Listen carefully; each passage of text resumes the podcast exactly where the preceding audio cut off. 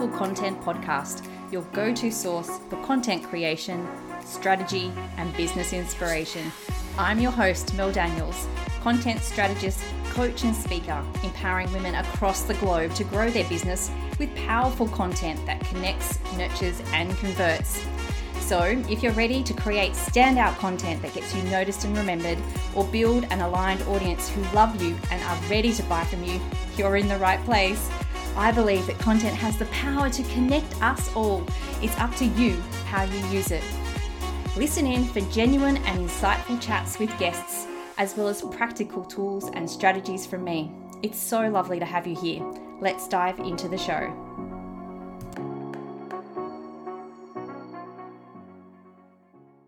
Hello, hello, beautiful people, and welcome to episode 69 of the Powerful Content Podcast. Today, I have with me Tracey Mylecharane from TM Solicitor. Now, Tracey is an unconventional business lawyer delivering confidence for small business owners. She's all about doing law differently. Now, Tracey founded her business with an empower ethos and a commitment to educate and empower small business owners to back themselves legally. Tracey's vision is to shift the business landscape by lifting the confidence of owners and entrepreneurs to build long term sustainable businesses. Now, Tracey works with time type business owners and entrepreneurs to navigate their obligations, minimize their risk, and manage any legal roadblocks so that they can focus on driving their business with confidence and peace of mind. Welcome to the podcast, Tracey. Oh, Mel, thank you so much for having me. And thank you for such a glowing introduction. now, in this introduction, you use the term, or I use the term empower ethos, and it's just really, really intrigued me. So I went and did a little bit of research, a little bit of stalking, and found out that this to you means that you're really committed to using the law as a tool to educate and empower the business owners. And specifically to protect their impact and legacy. And it's those two words that really, really hit home for me, Tracey, to protect impact and legacy. Because I think that as busy business owners, we're re- usually really focused on that day to day running of our business and don't take the time to step away and look towards the future and what we're actually protecting. And I think that that really particularly rings true with the legal side of your business. We don't really think about it until there's a problem, right? And rather than being proactive, and being forward thinking, we tend to wait until the issues arise. So I'd really love to know a little bit more about your journey and how you got to this place of implementing the Empower ethos in your business. That's such a fabulous question, Mel. And thank you for asking that. You have just hit the nail on the head, which is what you said around business owners leaving the legals alone. So there's so many things, and we're wearing all the hats, and the legals just sit there. And, you know, when you think of lawyer or solicitor, and I've done polling on this, most people think, oh, you know, boring. I don't even know what they do. And how does that apply to me? And oh, yes, that's the old fellow that did my parents' will. You know, all of those nuances around nothing inspiring. I wanted to flip that on its head. And the reason for that is because earlier in my career, so for the first 12 years of my career, I spent all my time in litigation and dispute resolution. So what that meant was back in the, the, days when I was single and you have no life outside of work, and you basically you're consumed, you, your existence is consumed by your work, and that was fine back then. But all I did was spend all my time, all day, every day, in court or mediation or arbitration, acting for people who were suing or being sued, business owners, and it was mostly all about the money. But what I can say, hand on heart, is most of what I saw back then could have been avoided. So I saw businesses lose values, businesses destroyed, marriages destroyed, livelihoods lost. I had one particular example that I share a gentleman sit across my office desk from me, breaking down in tears because he needed to go home and tell his wife that he just lost the family home. Mm. All of that can be avoided. Well, almost. Nine out of 10 cases that I acted on could have been avoided if those business owners had known what it is they needed to do and if they had have done things differently. So I've taken all of that and I've packaged all of that knowledge up. And I've also packaged up the knowledge that I have around what people really associate the traditional lawyer with.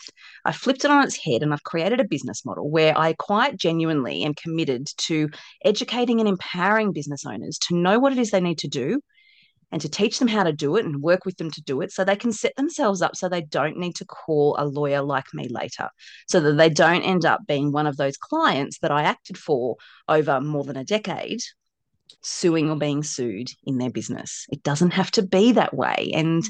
what I do now in a really unique way. So, my business model is virtual, as you know. You don't need to pay a fortune to come and sit in front of me in my salubrious office with my fancy desk and all my certificates on the wall just for the privilege of me saying to you, this is what I need to do to help you. And then you have to get in your car and go away again. I don't do that. And what I've discovered is people don't really care about that. I don't know that they ever did. It's just that's the traditional model. So now I act for small business owners who really do have an appreciation that they need to set themselves up properly for long term mm. sustainable success. The questions that I get asked most of the time is Tracey, I don't know what I need. I know I need something. Teach me, tell me, work with me. What do I need? And I love that clean slate approach. And that's what I do. So mm. it really is grounded on empowering people yeah, I, and I love that ethos. I really do, Tracey, because I think it's so important as business owners. And most of us, and most of my listeners as well, are solopreneurs. So it's just them. It's just them. And sometimes they have to wear all the hats. And wearing all the hats means sometimes you don't do all the things very well. So having someone outside of their business that can really give them a different perspective, especially from a legal standpoint as well, is really going to help them. So I think that giving them the tools to make sure that they can continue doing that. It's just not a one off, you know, a consultation with Tracey and, and here's the solution to your problem and off you go. It's more about that ongoing empowerment as well, which I really love. So I feel like, Tracey, that risk is really a huge part of being in business, isn't it? Like, oh, it is. It is. It doesn't, and it doesn't stop. It's not a, oh, I've dealt with that tricky situation. Now my heart stopped. Oh my gosh, but I've dealt with it and now I don't have to worry about it again. Won't stop. It will keep happening. Exactly. So there's always decisions to make. There's always the laws to abide by, data to protect, intellectual property to think about, all of those things. So I don't really think that we can ever get rid of risk altogether. But what are actually some ways that you might see risk arise in small businesses? And how do you help those small businesses to minimize that risk?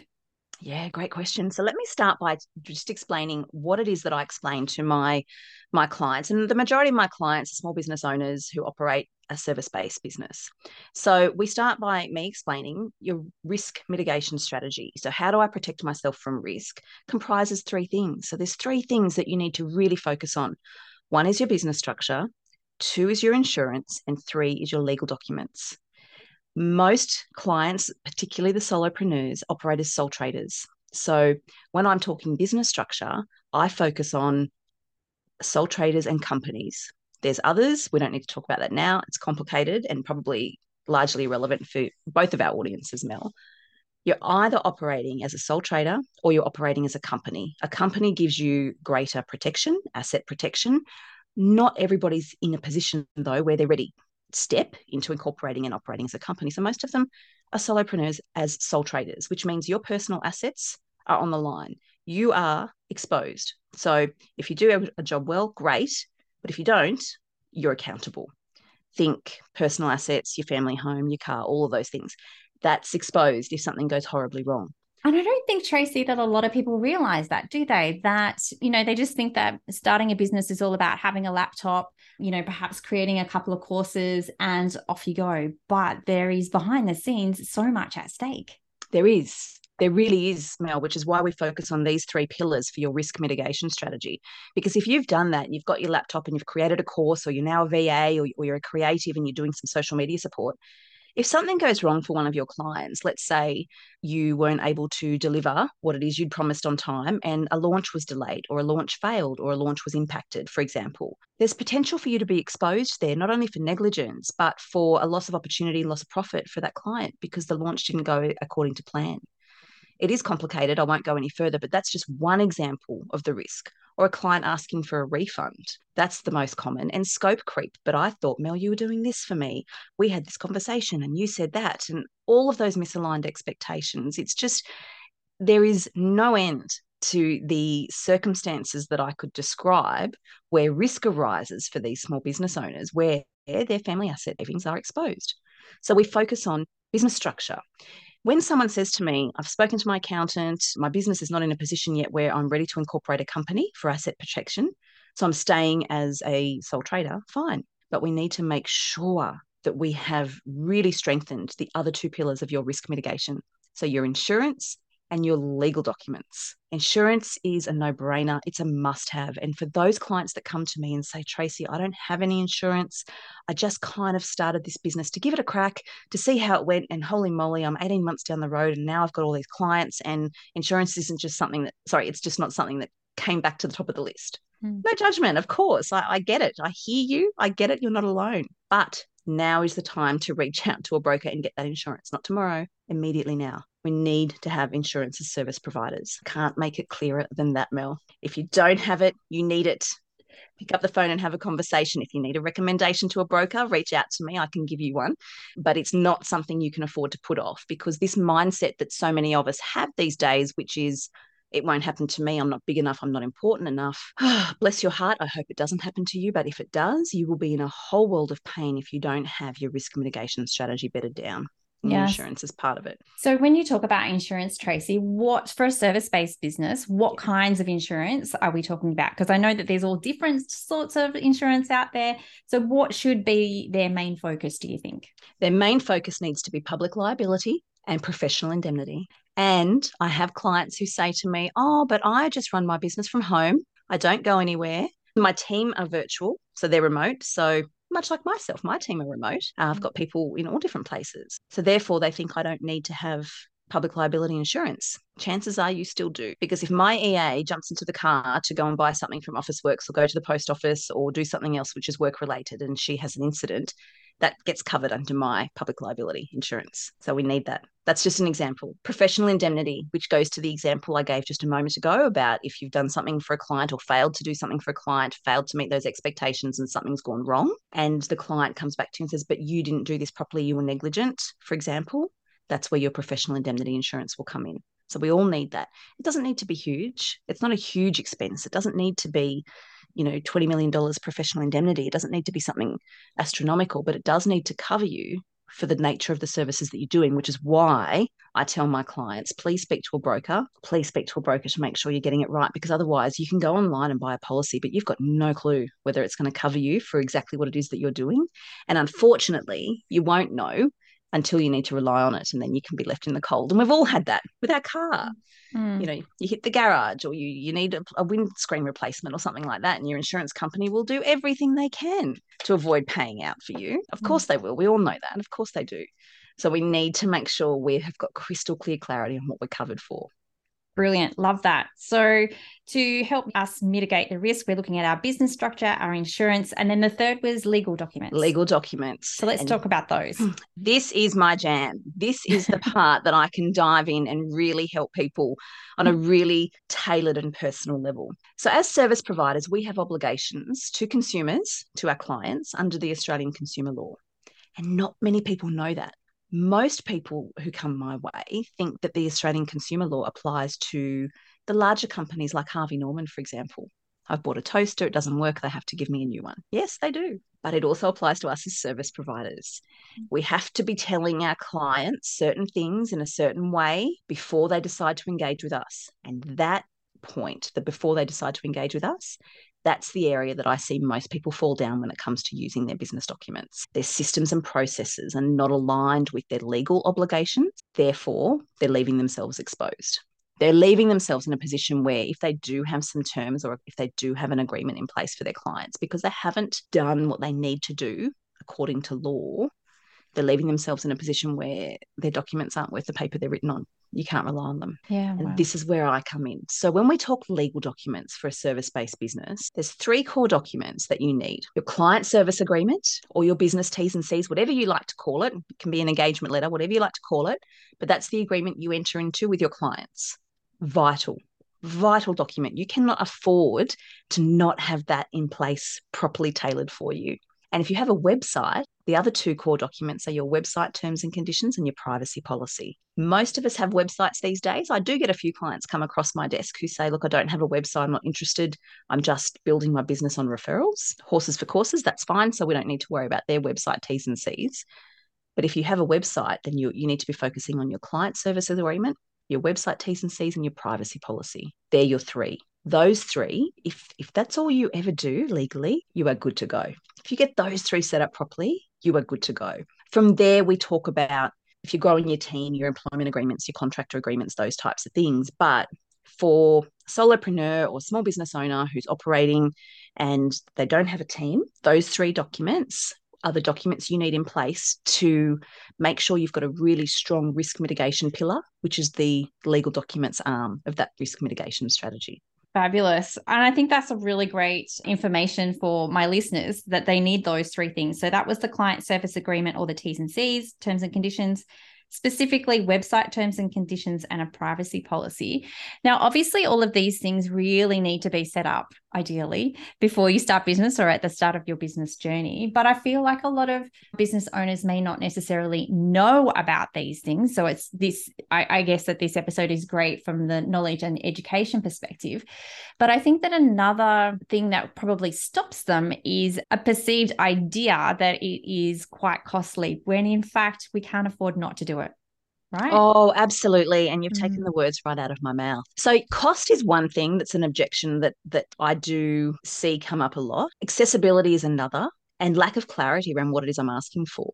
I've had clients come to me in tears saying, oh, I've gone to my family lawyer or, or, whatever, and I asked for a client service agreement, and he told me I didn't need one, or he told me this, so he's given me this document, and it's 42 pages, and I feel sick in the stomach when I look at it, and I don't know what it means. Or I have clients coming to me saying, I purchased a template, and that's when my stomach my stomach sinks to the floor when I hear that. I said, oh, honestly, DIYs for Bunnings, not for your legals. Keep it there. Templates will not cut it. You don't know what you don't know. And again, we've probably all heard the saying buy cheap, buy twice. So if we're cost sensitive, as every business owner is, is mindful of money, you don't want to have to pay again. It's no good having something that's effectively useless. And that's what I find people find themselves in that position when they use templates. So don't. But that said, lots of people come to me two, three years into their business journey saying either I've got nothing or I've cobbled something together from someone I knew and I've changed bits and pieces, or someone gave me a template and this is what I'm using. And they're very transparent about it. No judgment, absolutely no judgment. We all do the best we can at the time with the information we've got. But I look at it and think, holy moly, not only doesn't does this not serve you often it doesn't meet legal obligations and often it does nothing to instill confidence for clients because it lacks that clarity. So yes cost is it's a thing. Of course it is. Let's call it. But this is an investment that you make once you don't have to keep doing it. And whilst i always say please review annually. So your legal documents your insurances review them annually. I've developed a checklist. It's on my website. It's free for small business owners for this very reason. Print it off, keep it there, download it, do what you do, cast your eye over it once a year, and then you know you've got everything up to date and current. So with the cost, you do it once. And from there, it's just little tweaks and updates because it'll evolve and grow as your business evolves and grow. But you can't afford not to have it because the cost of approaching a lawyer when something goes wrong with a client, a client wanting refunds, a client wanting to, or putting a claim or making an allegation against you that you failed to do what you promised to do and it's cost them money.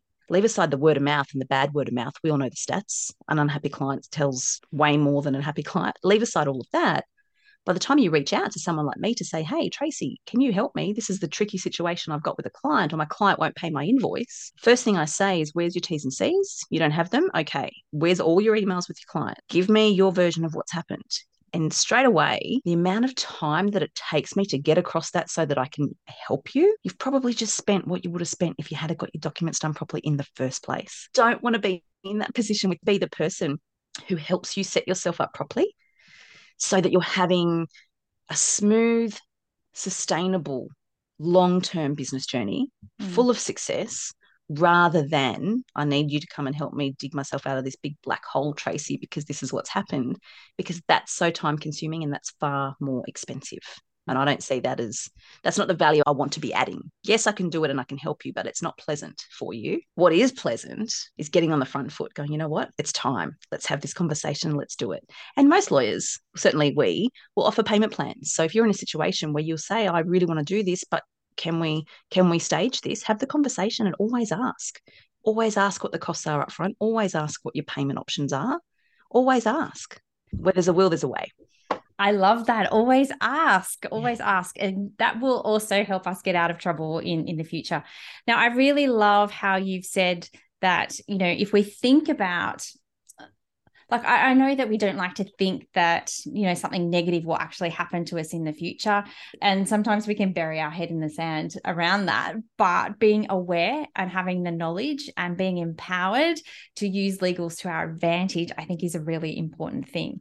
So tracey we've spoken about how we can mitigate our risk. We've spoken about the legal documents that we can have inside of our business to help us mitigate those those risks in the future. I'd like to kind of maybe think about how we can practically implement these into our businesses. So, what systems and processes do we need to have in place to be able to bring this knowledge to light? Fantastic question. I love all things systems and processes. I'm so obsessed with organization, preparation, systems, processes, all the things. So, when I work with a client, it's very rare that I work with a client one off. So I'm selective with who I work with. I make sure we're aligned and then I can add the value that's needed. So what that generally means is that it's a long-term relationship. I like to think of it. It's just a marriage made in heaven by the time we we get to that point. So I'm able to support right from the initial conversation where we can distill exactly what it is that you need and get clarity around it, but then support in relation to your setup and your processes and systems to make sure all the things are happening at the right time. So for example, if we're talking creatives, and you're a creative business and you issue proposals to your clients and they you wait for them to accept and then you might pop them into your crm like dubsado for example and you get them onboarded and you, and you do the work. We need to make sure that your system or your process that you have set up complies with your obligations under the consumer law.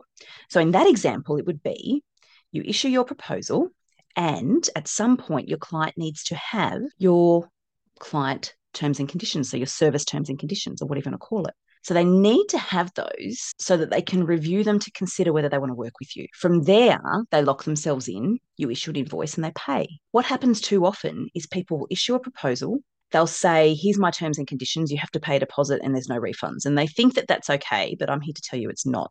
It's inadequate. It's not okay. You can't do it that way. That's not terms and conditions. But they'll issue a proposal. The person will say, yes, please go ahead. They issue an invoice, it gets paid, and then they might issue a contract or they might issue some terms or nothing. But that's all mucked up in the timing of it. So if something goes wrong, not only are we lacking clarity here, it doesn't matter what it is that you've given them, it will be set aside as unenforceable because they haven't had an opportunity to review what it is that they need to know before they say yes please so i set my clients up most often with proposal, which is read in conjunction with some terms and conditions that we develop. And I give advice on the proposal. I have a look at it, send it through. We talk about where things are going to go. We make sure all the things are in the right places. The client gets the proposal with the terms and conditions. The client says, Wonderful, please go ahead. That is the point where the contract is formed. They had an opportunity to read them. They could say no if they wished. That's complying with the consumer law. They then proceed. They'll receive their invoice for their deposit. They pay it and they're on their merry way. From there, though, you need to make sure that you're still acting consistent with those terms and conditions. You're issuing invoices as you're delivering as you said you would. You're making variations or amendments as you said you would, all consistent with what's in those terms and conditions. And we talk about all of that. And it might sound a lot, but it's not. We can make it super simple and crystal clear so that the business owner is not burdened with additional admin. With these legal documents, there's no additional admin. We want to remove that.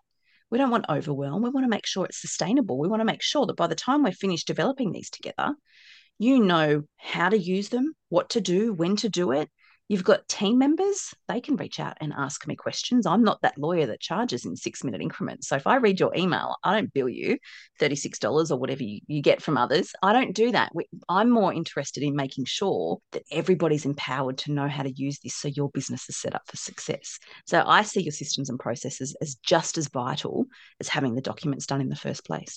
Yeah, fabulous. So, what it sounds like to me is not only do we need to understand the risks that can potentially damage our business, we also need to know how we can cover ourselves in the legal documents, but then in the right order to serve them to our client in terms of clarity and in terms of protecting ourselves from a legal perspective. So, I, I I don't want this I don't want this episode to feel like it's scaring people or feel like it's negative any in any way. I think that the information that you've given us today Tracey really highlights the fact that we do need to be educated and we do need to empower ourselves to really understand what our obligations are and how we can mitigate any risks that do arise. So thank you so much for sharing your knowledge today. I really really appreciate that. Before we finish up, though, Tracey, I I love to ask all of my guests about their superpowers. What do you think is your superpower? Based on feedback I have gotten from my clients over the years, I would have to say it's cutting through the noise and making the complicated uncomplicated. So, when it comes to all of these legal obligations and legislation and all the things you have to do, I have a way of just cutting through it making it crystal clear and simple in a way that business owners can understand and use that knowledge to implement and have themselves protected. Perfect. And I think you've done exactly that today, Tracey. You've definitely imparted what could be a really complicated subject and really made it quite simple and easy for us to understand. Before we finish up, do you have any final parting words of wisdom? What I would love listeners to take away from this episode, Mel, is there is no substitute for preparation. Don't wait. So if you're listening to this and you think, holy moly, I don't have a lawyer on my team or I don't have my legals in place, let this be your message. Let this be your little sign to pick up the phone and have a conversation or send that DM or, or, reach out to me, ask the question, let's have a conversation. Don't wait. You can't afford to wait. So I would love that to be the takeaway. Don't wait. Fabulous. Thank you so much for coming on the podcast today, Tracey, and sharing your wisdom with my listeners. I truly appreciate you being here. My pleasure, Mel. Thanks so much for having me. Thanks so much for listening. That's it for another week. To get more powerful content in your life, make sure you're following along on socials. My handle is at Meld Business. And just in case you're wondering, the groovy music for this podcast was created by Just Here on SoundCloud. I'd also be super grateful if you took a moment to rate and review this podcast so more amazing women like you can experience the power of content. And if you're like, Hell, Mel, stop talking. I'm ready to work with you now. Here's how we can work some powerful content magic together. Firstly, come and join the Content Effect, my membership inspiring women with service based businesses to ditch the content chaos and start creating stand-out content that gets you noticed and makes sales. You can join us by using the link in the show notes or just Google the Content Effect. The second way we can work together is via my one on one packages. We can create a sustainable content strategy or start to build out your client journey. It's up to you. Pop on over to meldbusinessservices.com.au forward slash services to find out more. Until next time, have a beautiful week and embrace the power of your content.